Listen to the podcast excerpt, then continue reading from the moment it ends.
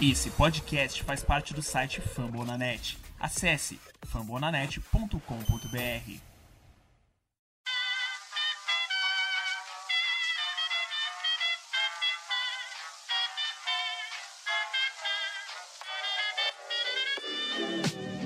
Mais uma rebatida forte. E ela tá fora daqui! Uau! E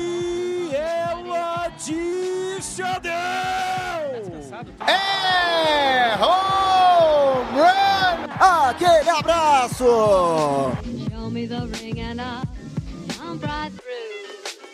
Salve, salve você amigo fã do beisebol, seja bem-vindo a mais um Rebatida Podcast. Eu sou Danilo Batista, seu host e inquisidor, orelha, leigo no programa de hoje. Hoje teremos aulas nesse podcast. Preparem seus caderninhos, porque tem muita informação aí. E deixa eu apresentar os professores que vão dar essa lição para vocês. Primeiro, o multi-homem desse podcast, Augusto Edinger.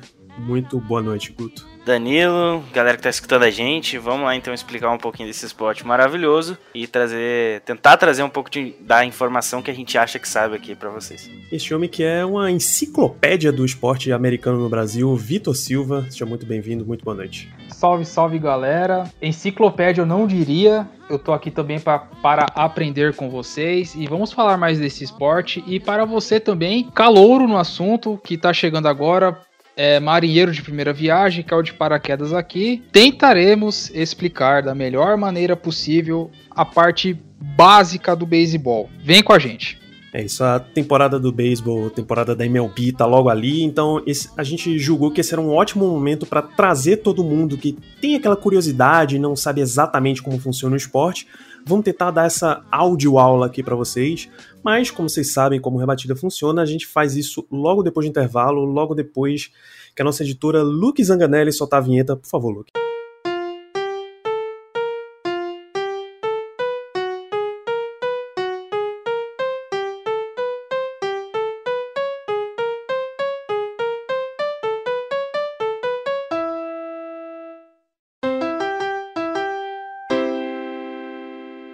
Vamos lá, tem uns recadinhos aqui que a gente sempre dá no Rebatida Podcast. Começar lembrando que esse é o programa do beisebol, o programa da MLB da rede Fumble na Net. Você encontra lá em fumblenanet.com.br. O Rebatida Podcast está por lá dando essa cobertura da MLB. O show antes do show tem nosso glorioso Vitor, o Maris. Eles trazem essa visão mais de prospecto, de minor leagues para vocês.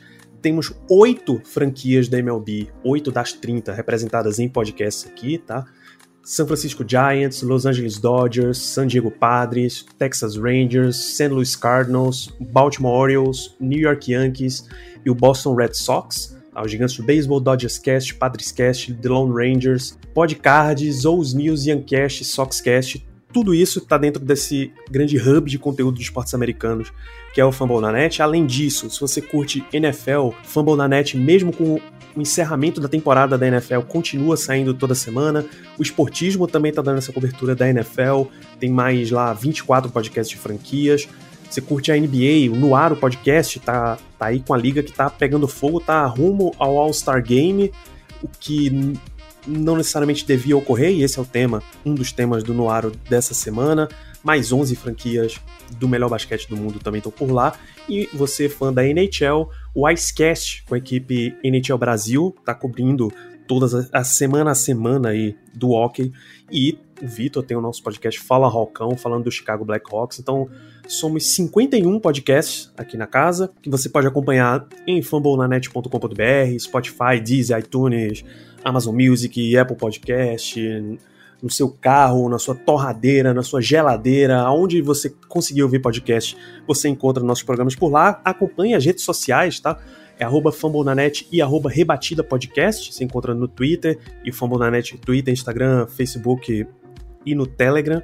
Tá? Você vê todos esses lançamentos, você troca uma ideia com a gente sobre esportes americanos. E falando em Fambonanet, a gente está com a chamada aberta se você quiser participar da nossa redação Fambonanet. Você quer escrever sobre Vamos aproveitar que temos fãs do beisebol aqui. Se quer escrever sobre MLB, a gente quer divulgar suas ideias sobre o beisebol pro mundo, manda uma DM lá em arroba no Twitter, que a gente tá com vagas abertas para redação. Você torce para um time que não tem podcast por aqui, manda um DM, vamos conversar também, para a gente ampliar essa rede e ter cada vez mais conteúdo produzido em português, beleza? Então, assim que a gente voltar desse intervalinho, a gente já começa o nosso beisebol para iniciantes. Já voltamos.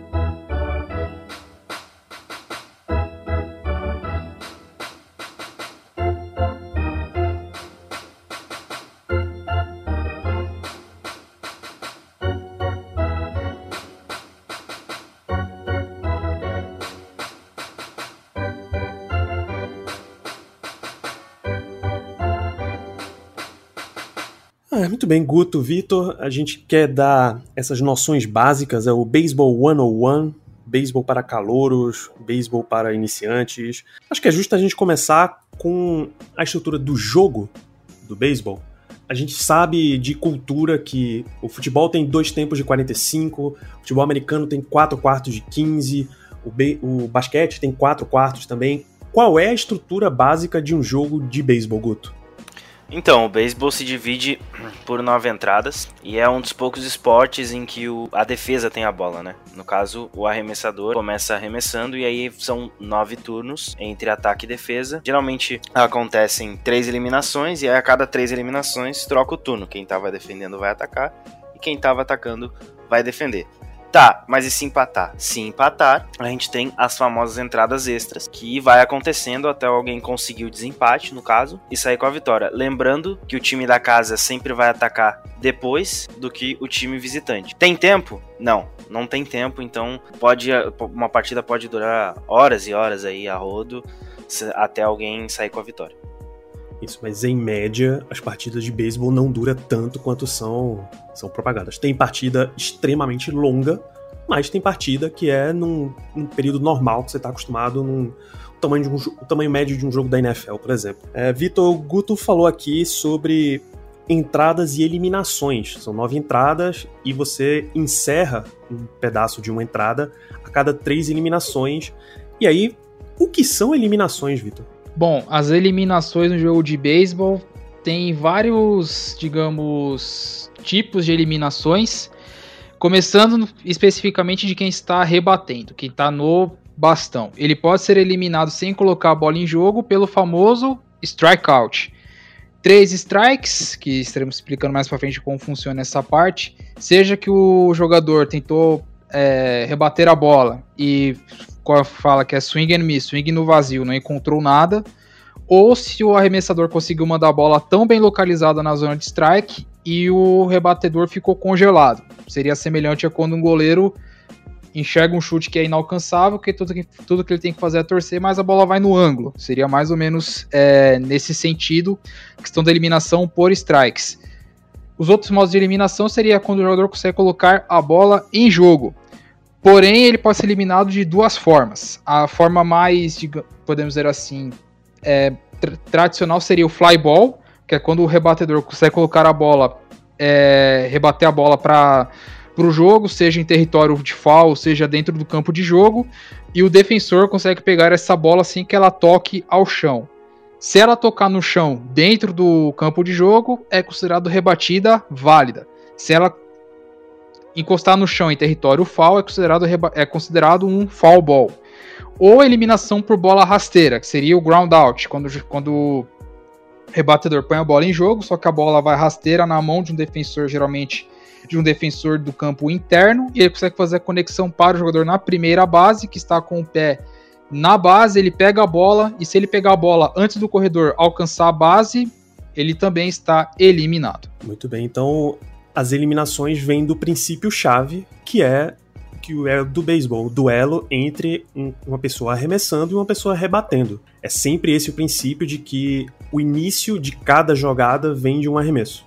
Isso mesmo, isso, perfeito. Ele vai ter o pitcher no montinho arremessando para, para induzir o rebatedor ou ao erro, ou caso ele não, não consiga localizar muito bem a bola, ou ele acabe falhando no arremesso, que acaba acontecendo nas partidas. Tanto é que no hitter o- e jogos perfeitos são bem mais difíceis de. são praticamente eventos muito raros de acontecer. Então a tendência é que bola, rebatedor, bastão, tenta acertar a bola. Mais ou menos isso. É como se fosse um jogo de taco, se você já é das antigas, assim como como nós aqui, já jogou o taco na rua. É mais é, é semelhante àquilo, só que a diferença é que você não vai ter strike nem nada, você só tem que tentar mandar a bola o mais longe possível para tentar fazer as pontuações. É basicamente isso. Beleza, e aí é, você mencionou a bola bater dentro do, da área válida ou fora.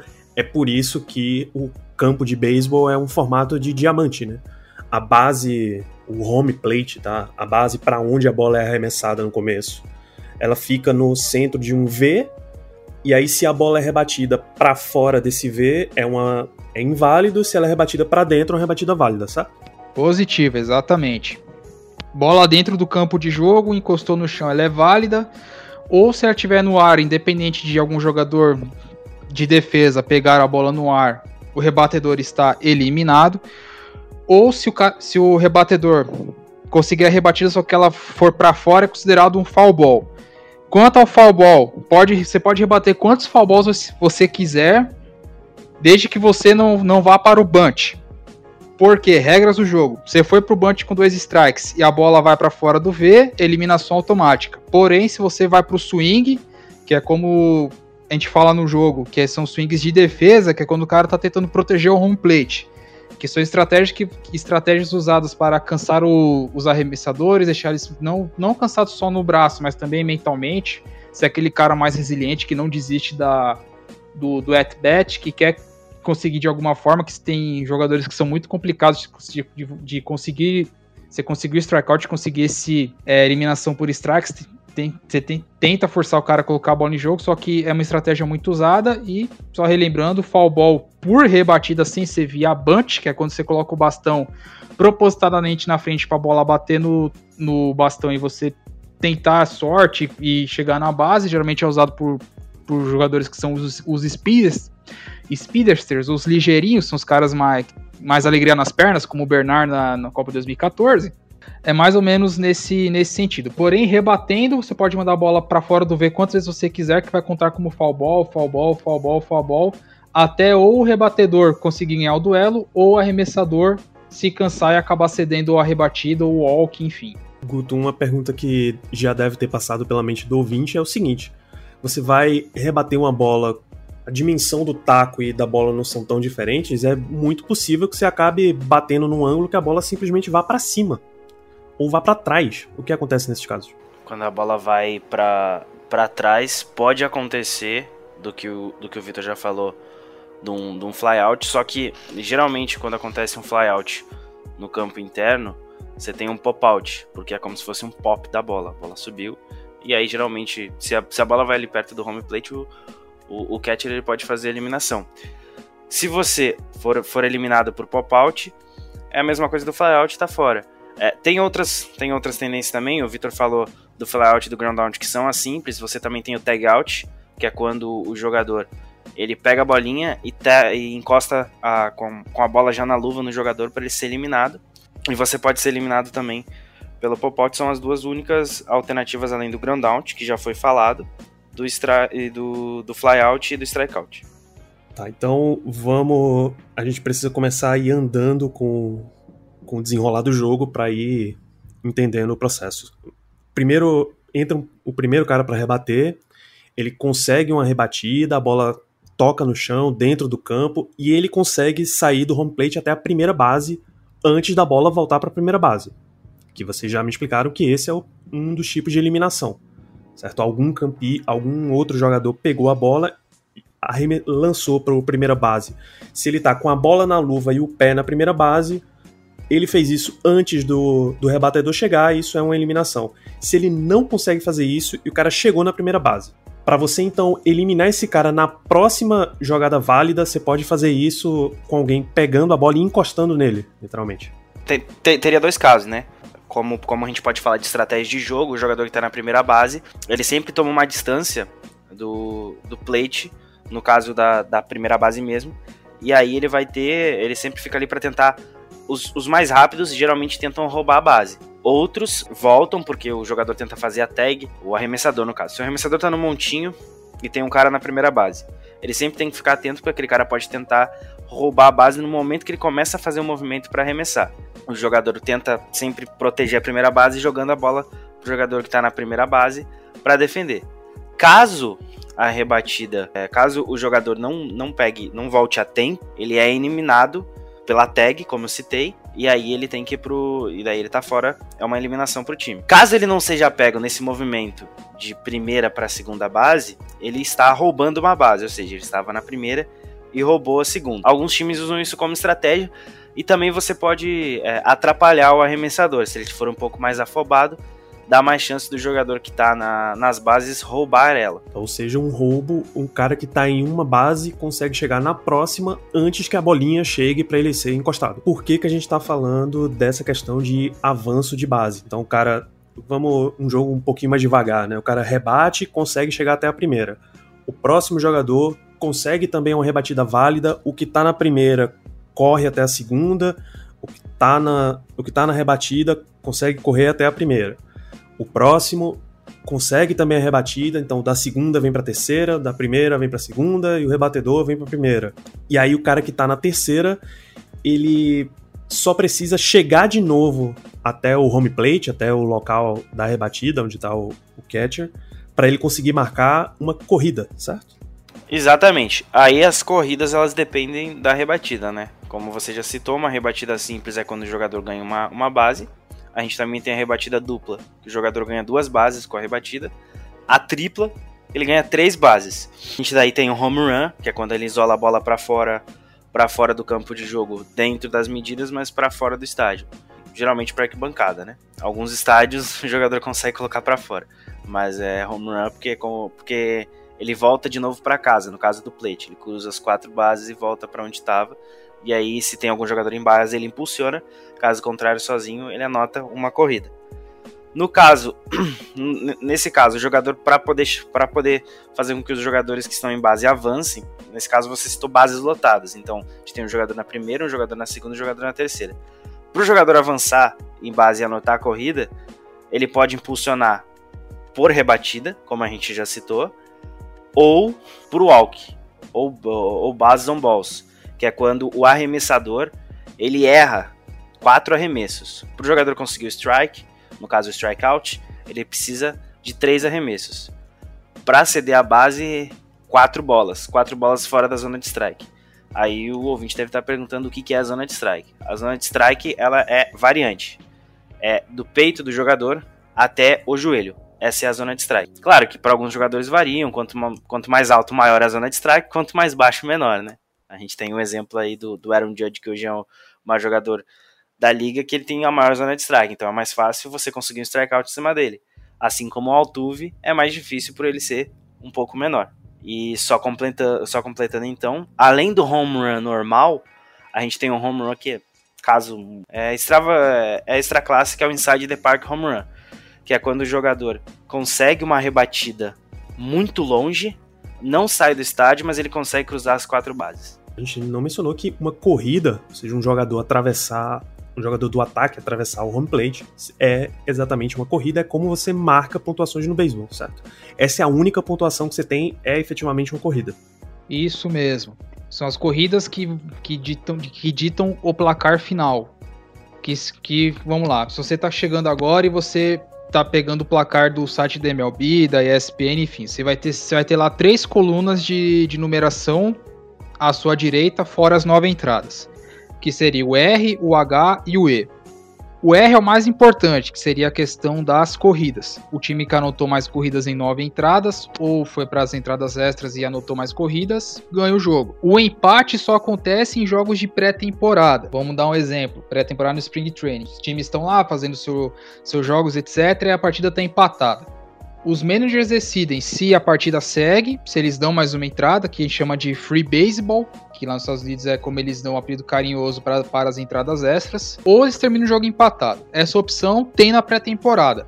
Antigamente, no, nos primórdios do beisebol também existia, mas em jogos valendo, temporada regular, playoffs, enfim, as entradas extras são de lei e elas que vão definir o vencedor e derrotado dos duelos. Ou seja, o R é a coluna mais importante, que é de runs, traduzindo corridas. O H é o de hits, traduzindo rebatidas. É o número de rebatidas válidas é, que o jogador conseguiu alcançar a base. Isso é contado como rebatida válida.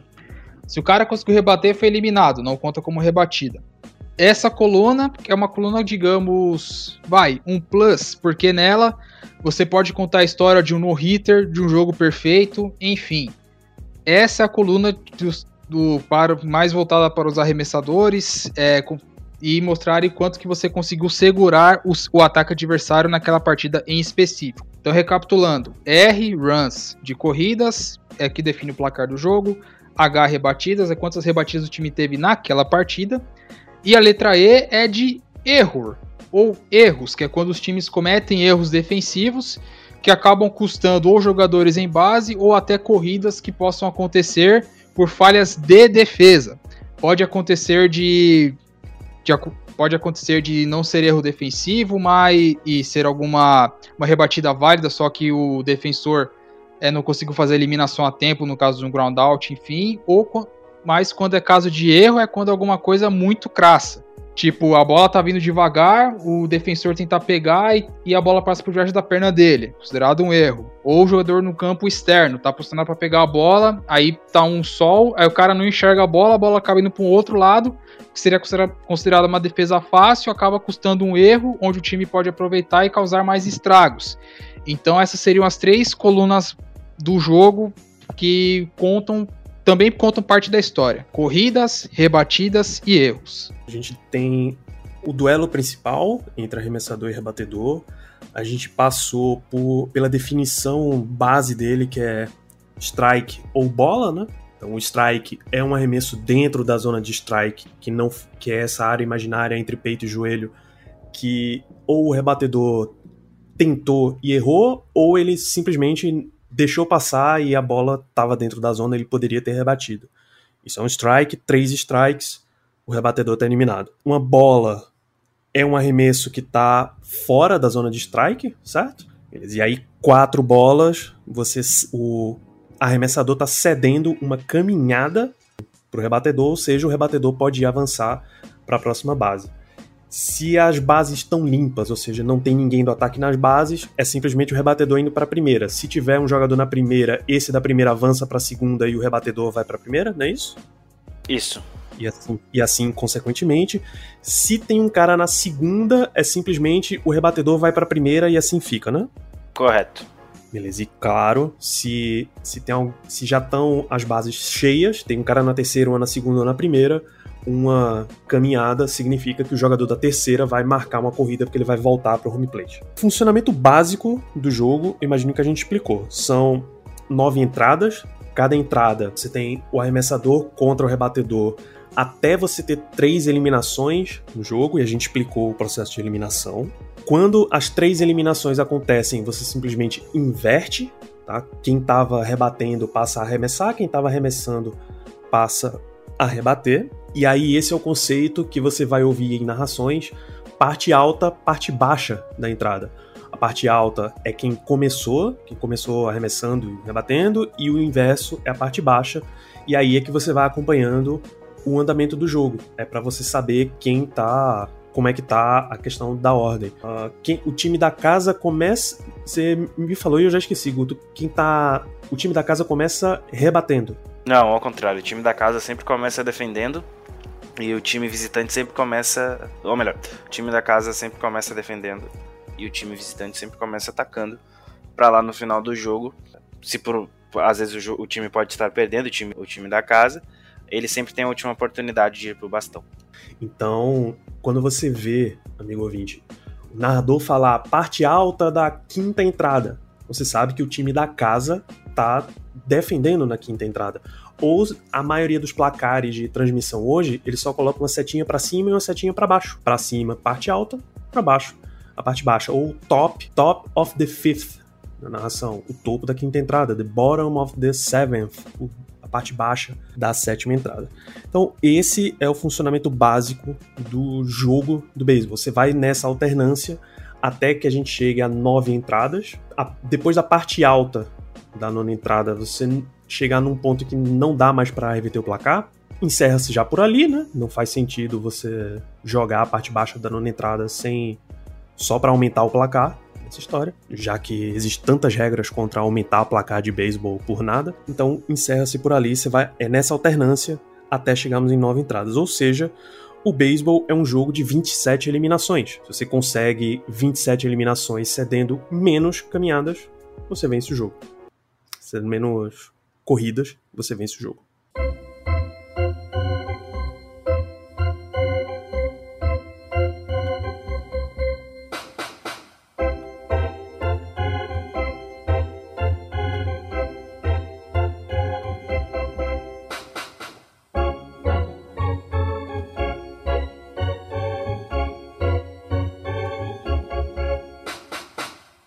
Lá, então a gente passou no nosso primeiro bloco sobre a estrutura do jogo.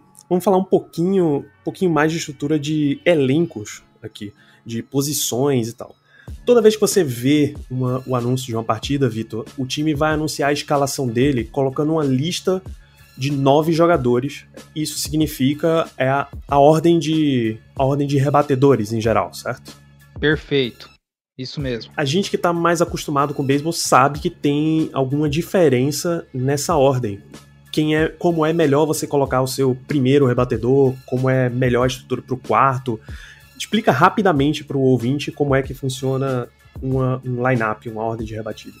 Line-up do beisebol, de 1 a 9, pegando exemplo, que por enquanto ainda na MLB temos os times da Liga Nacional, onde o, rebador, o rebatedor designado ele não é permitido.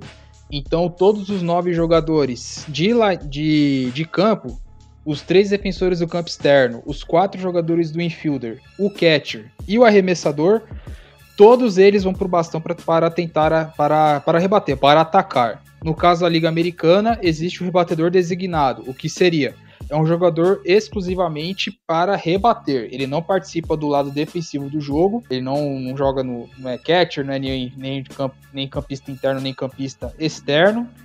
E também não é um pitcher, um arremessador. Ao caso do Otani, ele é exceção à regra, mas geralmente é sempre um rebatedor mais de força, ou alguém que está voltando de lesão e que, e que precisa ser um pouquinho mais é, poupado para evitar um desgaste maior.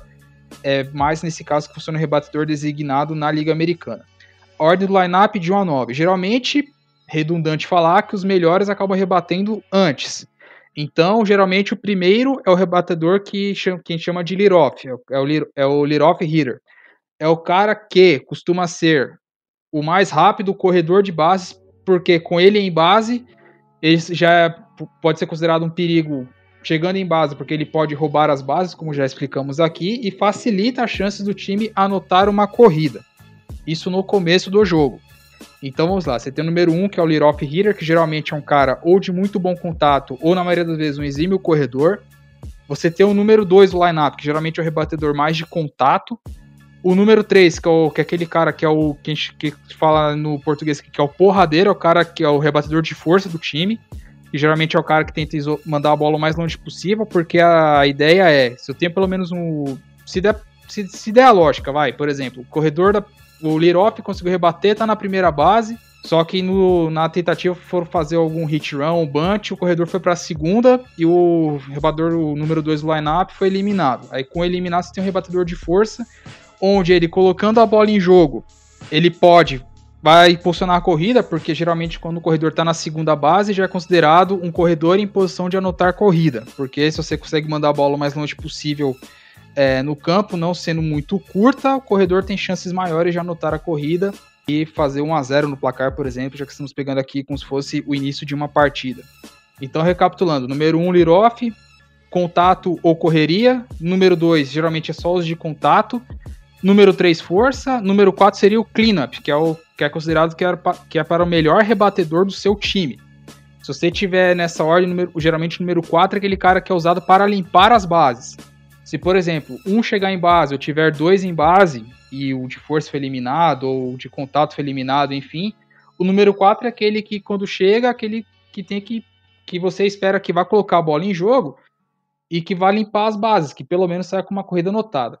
E do 5, 6, 7, 8, aí varia da estratégia do time. Tem times que costumam colocar rebadores de força também na 5 ou na 6, só que eles não são de tanta força assim, ou os caras que são exclusivos, os jogadores, perdão, que são exclusivamente defensivos, que, que têm o seu papel mais voltado para a defesa do que para o ataque, eles acabam ocupando as posições mais baixas do, do line-up, que é, ter, terão menos chances, é, a não sei que os jogadores sejam um dia inspirado, mas geralmente eles têm duas ou três chances por partida de pelo menos colocar a bola em jogo, porque se, como a gente falou, se o cara tá mais alto no lineup é porque o time acredita que com mais chances ele consegue performar melhor e consegue ter mais produção para anotar corridas é, e manter o seu time, dar alguma esperança, alguma fagulha pro seu time continuar vivo no jogo. Porque vai de 1 a 9. Quando o nono é eliminado, a ordem volta para o número 1 e assim vai sucessivamente até dar as 27 eliminações. É isso, então, como você, ouvinte, deve ter imaginado, você pode ficar nesse ciclo até conseguir três eliminações, tá? Você começou a entrada com o número 6. E aí você foi cedendo pro 6, cede pro 7, cede pro 8, cede pro 9, volta pro 1, pro 2, pro 3. Você pode ter casos que na mesma entrada, o cara que começou volta a rebater, tá? Na mesma entrada. Isso não, não há problema nenhum nisso. É o ciclo sem fim do beisebol. É esse rolê aí. Então, Guto, o Vitor mencionou aqui a ordem de rebatida e ele acabou passando um pouquinho por posições já que as posições pro ataque é simplesmente um rebatedor, ou e a ordem de rebatidas, né, de 1 a 9, vamos falar um pouquinho de posições de defesa. Eu imagino que o conceito de arremessador e de pitcher e catcher, arremessador e receptor, esteja bem claro pro, pro ouvinte, porque é o que ele vê o tempo inteiro na transmissão. Tá? É sempre a câmera aqui atrás do arremessador, mirando no que ele tá vendo ali pro rebatedor. Isso tá tranquilo. Já são dois, dois dos jogadores que estão em campo pela defesa. Como é que os times costumam colocar os demais sete jogadores, já que são sempre nove em campo pela defesa? Bom, como você já citou, né? O pitcher fica no montinho, o catcher à frente dele. O primeira base, na primeira base fica um jogador. Na segunda base fica outro jogador. E depois na terceira base. E aí você fecha o campo interno com um cara que é um shortstop. Que ele geralmente fica entre a segunda e a terceira base. Mas isso varia de posição defensiva. Às vezes o jogador o jogador que está na primeira base vai um pouco pro fundo, o jogador que está na segunda vem, vem cobrir mais a, a primeira e a segunda base. Vale de estratégia defensiva fácil. É. E aí lá no fundo do campo, que é o campo externo, vocês têm, têm o, os três outfielders ou campistas, como que? Não eu prefiro chamar de outfielder, que é no inglês mesmo. Que é o jogador o right fielder, que fica na direita, o left fielder, que fica na esquerda, e o center field que fica no meio, né? E aí a área vai. E a área varia mesmo. O cara que tá na direita defende mais a área da direita, da esquerda da, da esquerda, e o center field o meio. O center field é o mais importante dos três, porque além de cobrir o meio, ele também faz certas coberturas tanto para esquerda quanto para direita e tal. Ele é o cara mais responsável assim pelo pelo outfielder no geral. Já no campo interno, é, não teria como dizer um responsável. Talvez o shortstop, por ele cobrir mais de uma área, obrigatoriamente ele seria em tese o mais responsável dali. Mas é basicamente isso. E cada, cada jogador dentro desses desses no, dentro desses nove tem um número, né? Para quem preenche o scorecard isso é importante. É, às vezes às vezes falam na transmissão, ah, o pitcher é o número um e tal, e você não entende. É porque cada um tem um número. Começa do pitcher e termina no campista esquerdo, de 1 a 9, né? E aí é só, ver, é só ir vindo. O pitcher é 1, o catcher é o 2, o primeira base é o 3, o segunda base é o 4, a terceira base é o 5, o shortstop é o 6, o right fielder é o 7, o center field o 8 e o left fielder o 9. Não, não, não, não, não, não, não, não. É o contrário. Left, o campo esquerdo é o 7, o central é o 8 e o direito é o 9. Certeza? Deixa eu, Absoluto. Deixa eu quanto confirma, é, só dando um recado aqui para a galera quanto à questão do campo, exclusivamente ao campo interno. As posições, como o Guto falou, elas como se fosse, como se a gente olhasse o sentido anti-horário da coisa, o sentido anti-horário de um relógio. Porque quando o rebatedor vai percorrer as bases, ele sempre percorre da direita para a esquerda. Como se fosse um losango que você começa da ponta, da ponta de, da, da, da extremidade baixa e vai fazendo o desenho a partir da direita. Primeira base, segunda base, terceira base e o home plate. Seria essa ordem do diamante. Isso, exclusivamente para o campo interno. No campo externo, como é, a gente estava mencionando aqui, segue a ordem normal da esquerda para a direita, 7, 8 e 9. É exclusivamente do home plate, que a ordem é, que a ordem é diferente, que é número 3, primeira base, número 4, a segunda base, número 5, terceira base, e o shortstop, o shortstop é apenas número 6. Só confirmando aí, é exatamente o que o, o, que o Victor falou: 7, 8, 9, esquerda, centro e direita. E só deixando claro, essa numeração não tem nada a ver com lineup que já foi explicado. Essa numeração só equivale pro campo defensivo. Perfeito, só serve para você preencher um scorecard, até porque é mais, mais fácil você imaginar esse tipo de numeração de 1 a 9 para defesa do que você efetivamente ver qual é o número do jogador que tá fazendo a posição, né? Exatamente, exatamente, porque às vezes você olha lá, o número 6 é o o número 6 você já sabe que é shortstop. Ah, então você sabe que o shortstop já fez aquela defesa e aí você já sabe quem é o onde você tem que anotar ali. Inclusive, o scorecard é uma maneira bem legal de você acompanhar o jogo e o que tá acontecendo.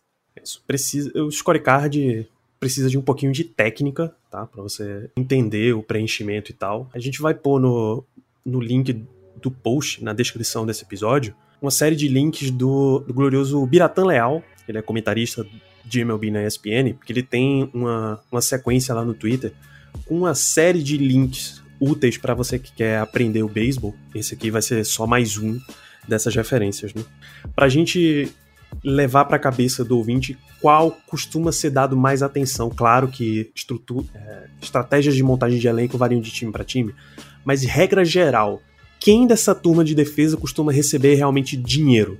Assim, aonde é que você coloca dinheiro dentro da sua defesa? Eu imagino que no, no arremessador, embora você troque muito de arremessador ao longo da temporada, mas eu imagino que ele seja um dos caras mais importantes da, de uma equipe. Como já foi gravado até no último episódio do Rebatida, feito pelo, pelo nossos, pelas duplas de Thiagos, né? Thiago Cordeiro e Thiago Mares, o jogador mais pago, bem pago por temporada hoje é o Trevor Bauer, que assinou com o Los Angeles Dodgers na última semana, que vai receber só nessa temporada 40 milhões de dólares, o que é equivalente, equivalente não, é que é maior do que a lista de pagamento inteira de três times da, da, da MLB atual. Apenas isso. Apenas isso. Geralmente os times costumam gastar mais dinheiro pensando nesse lado defensivo nos arremessadores. Tanto que, por exemplo, na última off-season de 2020, o maior contrato foi dado pelo New York Yankees ao seu pitcher, que é o número um da uma rotação que a gente fala que é o ace, que é o Garrett Cole. Então, geralmente, os arremessadores nesse quesito acabam levando vantagem quanto às demais posições, porque jogador defensivo em campo, geralmente ele não é tão valorizado quanto deveria. A gente vê jogadores que são muito que são muito bons defensivamente, ofensivamente podem até entregar alguma coisa, Posso citar um caso de um jogador que, que, atuou no Warriors no ano passado, que foi o José Iglesias, que hoje que foi trocado, hoje defende, vai defender o Los Angeles Angels. Ele, é um, ele não é um rebatedor de força, mas ele é um cara que costuma colocar muito, muita bola em jogo. Inclusive, ele ele não teve at-bats é, mínimos para concorrer ao batting title que o DJ, La, que o DJ LaMeiro levou, mas no contexto da temporada, ele teve um average melhor que o, DJ Lamejo. Só para ter uma noção. E defensivamente, o Iglesias dispensa qualquer comentário. Ele, como shortstop defensivo, o cara joga demais. Faz, faz bastante coisa ali. Jogadas defensivas, enfim. Eu já costumo chamar ele de Magic Iglesias porque ele fazia cada coisa que, meu Deus do céu. Mas é isso, geralmente defensivamente o foco é maior nos pitchers, se, porque o pitcher não tem a questão de rebater como os outros jogadores, você, você inclui também no pacote a rebatida, então às vezes um jogador que é mais propenso ao ataque acaba ganhando mais, vai ganhar mais, né? Óbvio, do que aquele que é propenso só à defesa. Tem esse detalhe também. Só fazendo asterisco no que o Victor falou, é, na Liga Americana o arremessador não rebate, mas na Liga Nacional o arremessador rebate. Mas continua a mesma regra, o jogador de. O pitcher geralmente é o mais bem pago Ainda mais se o cara for muito bom, no caso, ele é o ace, né? O principal arremessador. A rotação, ela constitui em, em cinco jogadores geralmente, e um para cada dia, até porque o arremessador que jogou segunda-feira, ele não tem condição nenhuma de arremessar na, na terça, e aí são cinco dias de descanso até ele arremessar de novo, e assim sucessivamente, até, até acabar a temporada. Perfeito, perfeito. Lembrando que a questão da rotação, ela pode variar de time para time como todos os anos, costuma falar do Los Angeles Angels, porque toda vez eles são projetados a, a, ter uma rotação de seis arremessadores, que seriam os cinco de uma rotação tradicional, mais o Otani, que o Otani é um caso à parte. Ele, ele arremessa apenas um único dia, geralmente no, no domingo do, no domingo, no último dia da semana, porque nos outros ele está focado a rebater de segunda a sexta, sábado folga, domingo arremessa. É o único caso que a gente tem, que a gente tem de conhecimento hoje. Vai ter casos de rotações de apenas quatro jogadores, o que é muito raro, ou de seis, que também é difícil acontecer, desde que não seja o caso especial, como é, como é em Los Angeles, só que raramente acontece, porque, o, falando de jogador por jogador, o Otani no montinho até agora não conseguiu se provar, passou por Tommy John, enfim, talvez recupere a boa forma, mas não é disso que, que estaremos falando nesse episódio, sim, mais regras básicas. E como o Guto falou, geralmente são uma rotação de cinco jogadores, porque há toda uma preparação pro, pro pitcher que vai começar a partida, etc e tal. E se, se, por exemplo, o jogo é adiado, geralmente na lista não vai o mesmo cara, vai o cara que seria o próximo da lista, porque você vai preparar ele para uma outra partida e assim vai. Então há todo um cuidado, toda uma preparação para você acabar não perdendo o arremessador de graça nesse, nesse quesito, né?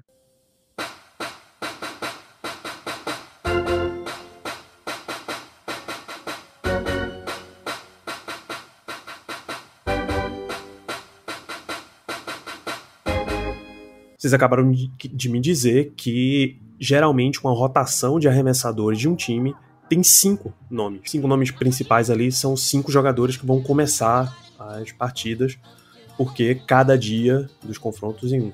Então, em geral, você tem os confrontos da MLB são em séries.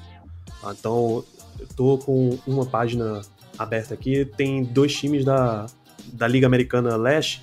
Uma série entre o Blue Jays e Orioles o Orioles viaja até Toronto, essa temporada provavelmente nem vai ter de novo Toronto, mas enfim, o Orioles viaja até Toronto e a cada dia de confronto vai ser um do, dos seus arremessadores começando. Em geral, você consegue até prever isso para a série inteira. Geralmente são séries de três jogos, certo?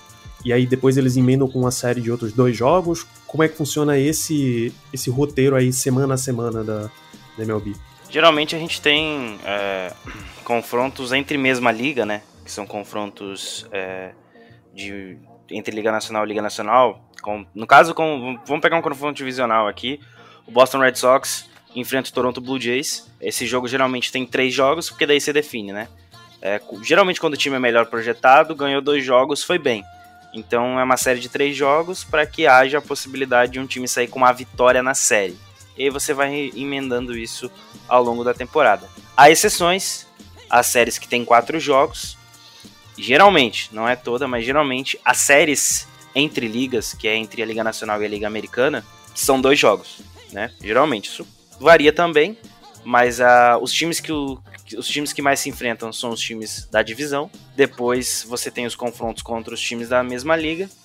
E aí você tem os confrontos contra a Liga Nacional, geralmente contra uma divisão específica. Vamos supor, essa, essa temporada o, a divisão a divisão East vai enfrentar a Central da Liga Nacional. Então você vai enfrentar todos os times da Liga Central. A divisão East vai enfrentar a Liga Central toda. O Yankees vai enfrentar todos os times da Liga Central, o Red Sox também, o Orioles também, assim sucessivamente. Então é basicamente isso. Uma temporada normal constitui 162 jogos, é, sendo metade em casa e metade fora, obviamente. E nos confrontos entre uma liga e outra, o mandante vale as regras do mandante, no caso. Se é, na, é no estádio da Liga Americana, você vai ter rebatedor designado nos dois times. Se é na Liga Nacional, o pitcher rebate, no caso, o arremessador. Isso na, na última temporada, para quem só assistiu uma temporada, como eu, por exemplo, a gente teve rebatedor designado obrigatório para toda a MLB. Já dando um update do último episódio, isso foi vetado, certo, Guto? Não teremos rebatedor designado universal na MLB em 2021. Exatamente. Única regra que foi vetada, a gente vai ter o double header de sete entradas. Para quem não sabe o que é double header, é quando tem dois jogos no mesmo dia. Aí ele foi diminuído para sete entradas. Então, um jogo que duraria em tese nove, teremos sete entradas. E tinha mais uma que foi também compro... que foi terminada hoje, que foi uh, verificada hoje também, que era outra regra. Em caso, de, em caso de entradas extras, Isso. o time já começa com o corredor na segunda base. Exato, para ter mais tempo, né? Inclusive, se você quiser ver o que foi, foi pronunciado hoje, o Vitor fez uma postagem lá explicando no, no, no Orioles Brasil, lá é só procurar Birdland BR, Bird, B-I-R, B-I-R-D, L-A-N-D, BR, que você vai achar lá o post que ele fez explicando quais foram, quais foram as regras que foram aprovadas. A única que não foi realmente foi o rebatedor designado universal. Beleza, então vamos para a estrutura da MLB, tá? São 30 franquias divididas em seis divisões, no caso divididos em duas ligas, a Liga Americana e a Liga Nacional. Essa divisão rola porque antes eram literalmente duas ligas paralelas de beisebol, e aí, eventualmente, eles entraram em acordo para disputarem o mesmo campeonato. Embora tenha algumas regras diferentes, como rebatedor designado, é o mesmo campeonato. Então, duas ligas e cada uma dessas duas ligas é dividida em é particionada em três divisões: Oeste, Central e Leste. Perfeito? Cada um delas fica com seis times, então. Cinco times, então. Pelo amor de Deus, 30 dividido por seis dá cinco. Então, seis divisões. Pra gente ver um calendário, que você já disse são 162, Guto, vamos, eu vou facilitar para você o exemplo com o Yankees, tá? Essa deixa comigo que o Guto não tá podendo falar, tá? Jogos na mesma divisão, no caso de times que vão se enfrentar, pegar o exemplo do leste, é Orioles, Yankees, Red Sox, Blue Jays e Rays. Geralmente esses times se enfrentam 18 vezes por temporada, que pode variar em séries de 3 ou até 4 partidas. A questão de divisão de jogos interliga é mais fácil. É, como o Guto falou, o Guto do exemplo do que aconteceria uma temporada tradicional, se não tivesse a pandemia em 2020, que seria os times da Liga da Liga Americana Divisão Leste enfrentarem os times da Liga Nacional Divisão Central, o que não aconteceu. Para facilitar, o que a Liga fez? Ela pegou e colocou os times para se enfrentar os da mesma divisão para evitar maiores deslocamentos por viagem, etc e tal. Esse ano, coincidiu da, tab de, da tabela ser igual, ser a mesma. Times da própria divisão de ambas as ligas se enfrentando, ou seja, vamos ter Oeste contra Oeste, Central contra Central e Leste contra Leste. No caso de jogos entre as divisões varia um pouco.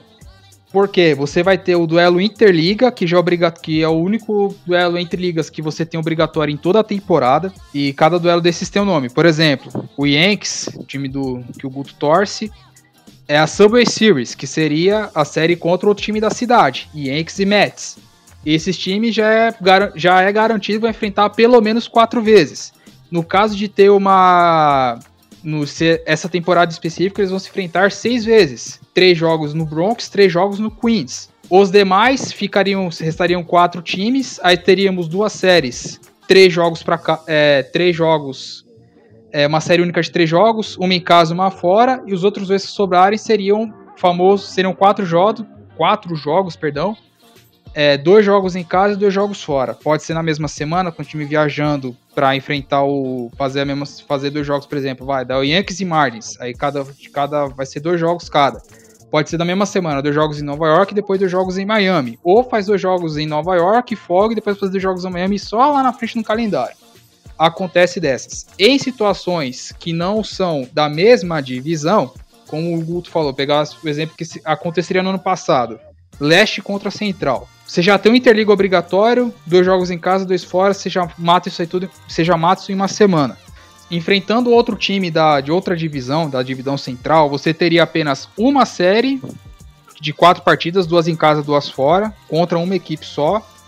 E os outros quatro times seriam divididos em duas, du, é, cada uma série de três jogos, sendo duas delas você vai receber essas equipes jogando no seu estádio e duas você vai jogar jogando fora de casa. Seria mais ou menos nesse é, é essa fórmula que eles usam. E, o, e no caso das, das outras séries, contra times da mesma liga e de outras divisões, é, é jogo, uma série em casa, uma série fora. E, e, aí acaba variando. Vai ter séries que vão ser de quatro partidas, terão séries que serão de três partidas e assim vai. Se existe a obrigatoriedade, por exemplo, da Subway Series, eu imagino que cada time tenha uma série desse tipo que seja obrigatória por ano? Positivo. Existe um interliga obrigatório para todas as, para todas as franquias. Algumas, ah, como não, não, tem uma, não tem uma rivalidade, acabam se revezando os duelos.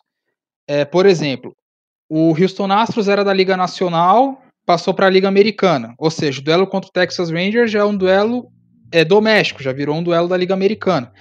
E no caso desses times, eles acabam revezando. Um enfrenta o Colorado Rockies e o outro enfrenta o Arizona Diamondbacks. E eles acabam é, fazendo esse ciclo, geralmente. Porque os demais times, cada um já tem uma rivalidade, digamos, uma rivalidade específica, podemos dizer assim.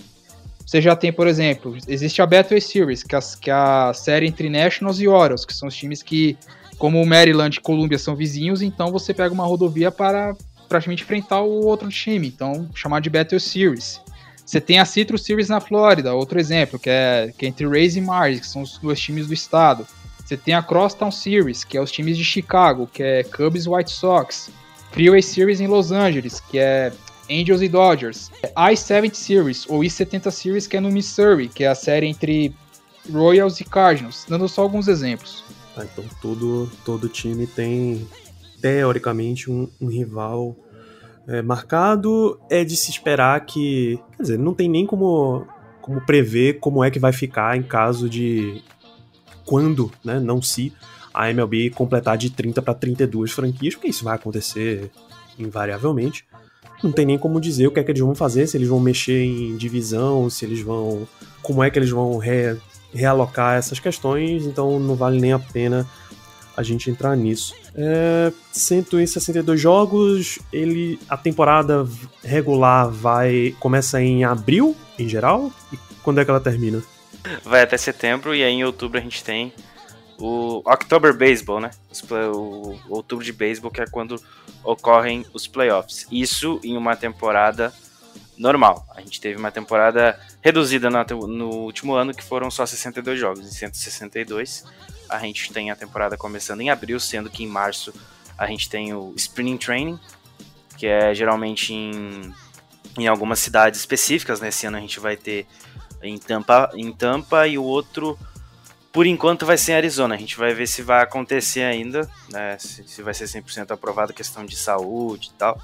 E aí a gente tem a temporada começando em abril e terminando em setembro, a temporada regular. Os times de melhor campanha avançam e a gente tem aí os playoffs.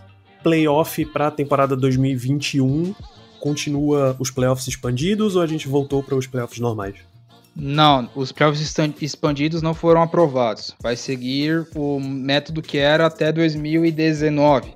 Campeões de divisão avança automaticamente e duas vagas para o Wildcard, onde esses dois times em uma única partida já decide quem será o, o representante via, o, via repescagem, digamos assim.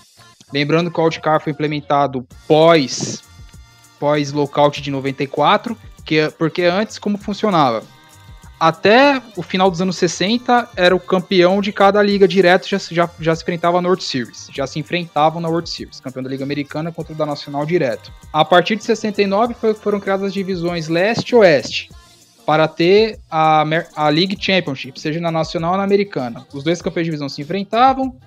Quem ganhasse de cada lado fazia World Series. A partir da, do meio da década de 90, foi criado o Outcard. Que seria o Outcard? Seriam o quê? Você tem três divisões o campeão de cada uma delas já, garante, já se garante nos playoffs automaticamente. E o melhor time abaixo deles é o Outcard, seria, vai, a repescagem, digamos assim. Antes só passavam quatro times, e a partir de 2012 foi acrescentada uma quinta equipe para jogar esses playoffs.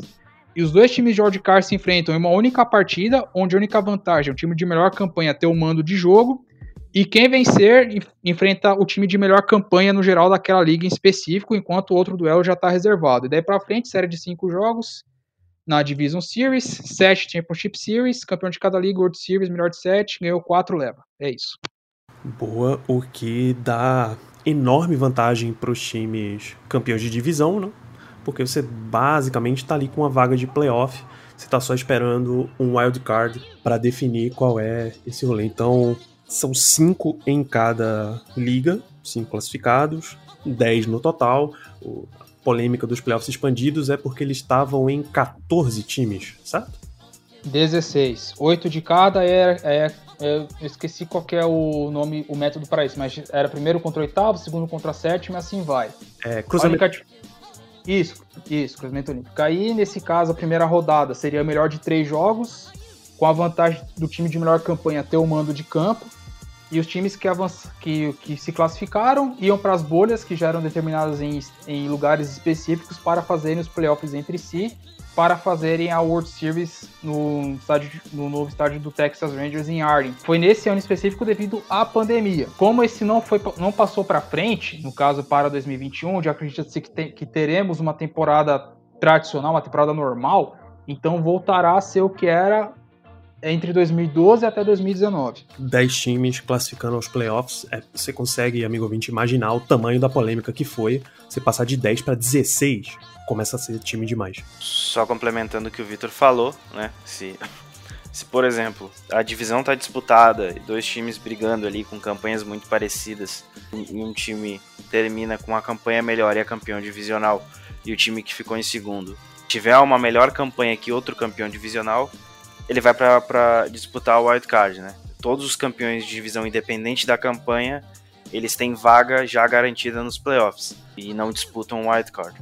Eu acho que a gente passou pelo, por todos os tópicos aqui de um funcionamento básico. O beisebol ele tem, tem essa beleza de que nas estratégias e nas estruturas dele tem muito mais para baixo muito mais. Por exemplo, a gente não, não mencionou preenchimento de scorecard, que aí tem mais uma série de fatores que você considera. Tipo de arremesso, só aí você já tem uma aula completa e começa a perder um pouquinho o sentido a gente falar de tipo de arremesso em áudio, porque é, começa a ficar mais difícil de visualizar. Então. Os detalhes são muito, são muito significativos. Uma, um arremesso uma bola rápida, uma bola de curva, para uma bola, uma changer, enfim, que são alguns tipos de arremesso. São coisas que só vendo mesmo para quem tá, tá acompanhando em casa entender.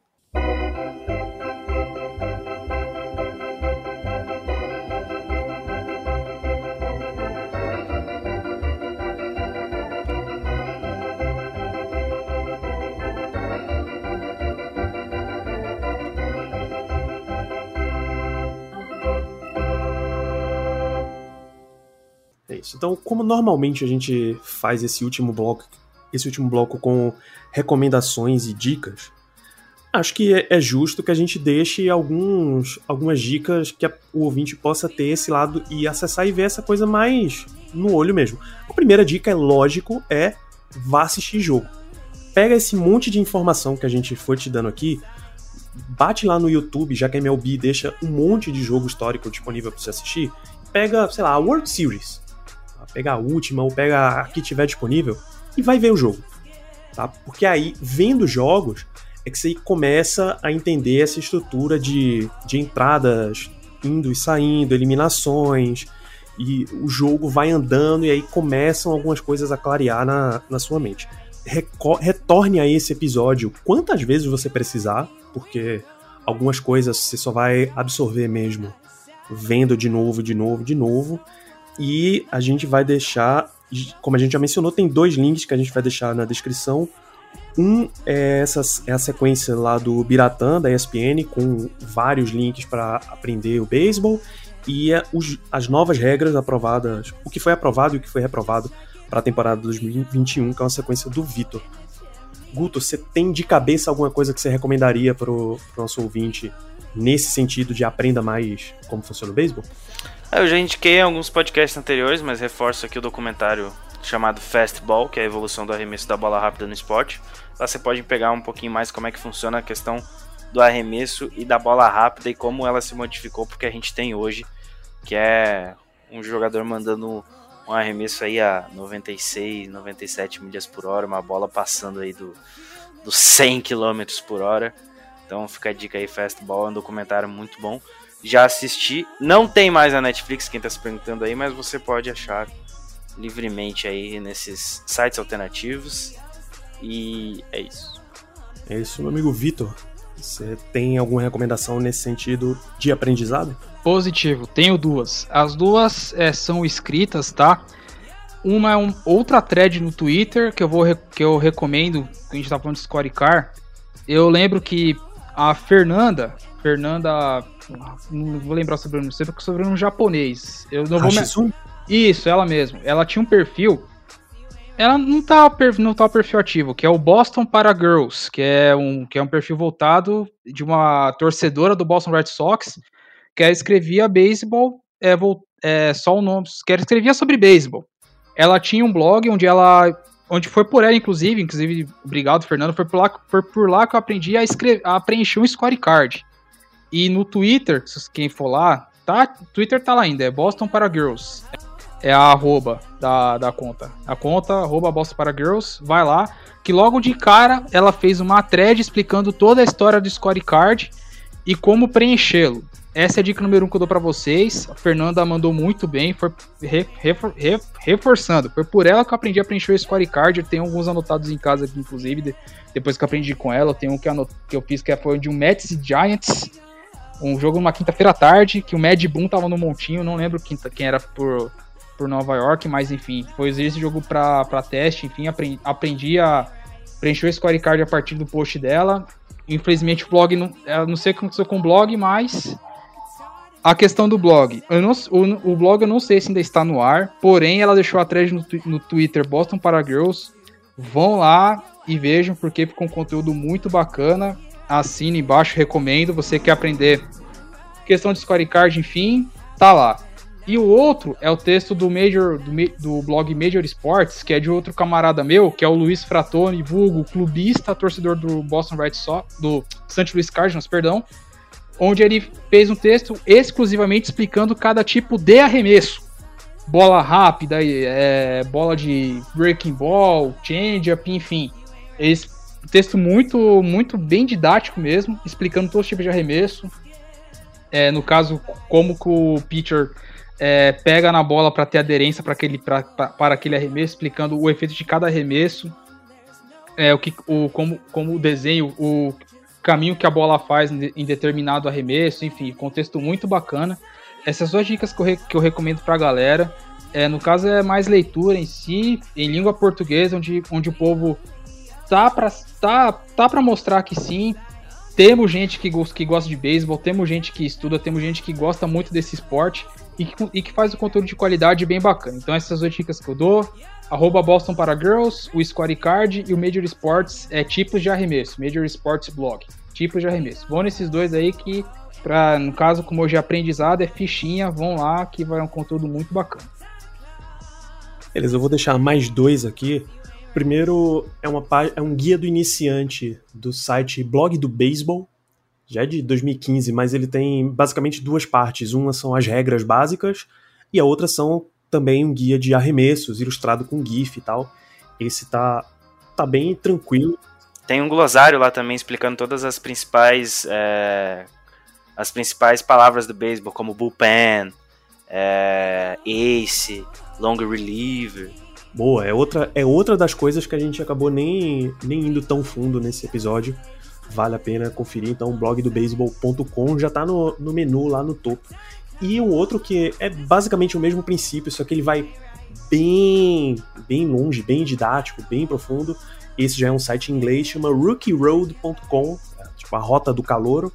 E, e se você for rookieroad.com barra baseball barra 101, é explicando tudo passo a passo. E é muito passo a passo. E tem o básico, é, correndo, correndo bases e corridas, rebatidas, posição de rebatidas, faltas, defesas, é, ataque, tipo de arremesso, strike zone, arbitragem. Então tem tanta coisa nesse site que vale a pena deixar o link, link direto para você conferir também. Tem muita coisa. Então é isso, gente. O, básico que você precisa para aprender do beisebol tá nesse episódio.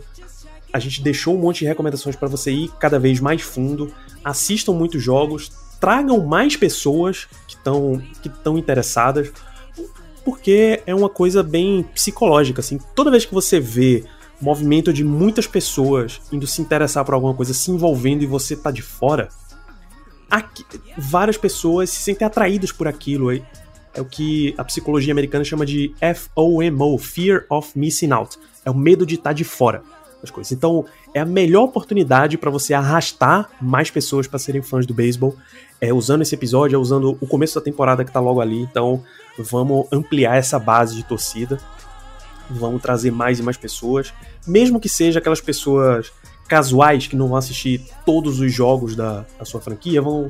Ah, hoje eu tô de boa, vou ligar a TV e vou curtir um beisebol. Não tem problema, todos os níveis de torcedores estão aceitos, tá? Eu espero que vocês tenham curtido esse episódio. Eu espero que vocês continuem compartilhando e dando todo esse suporte que o, o Rebatida vem tendo acompanhando entre muita meio na produção, meio do lado de fora, a gente vê o tamanho que é isso aqui. Talvez os meninos que estejam envolvidos na gravação não tenham, mas o Rebatida é um projeto fantástico. Então continuem acompanhando e recomendando. Um grande abraço para todos vocês. A gente se vê na semana que vem.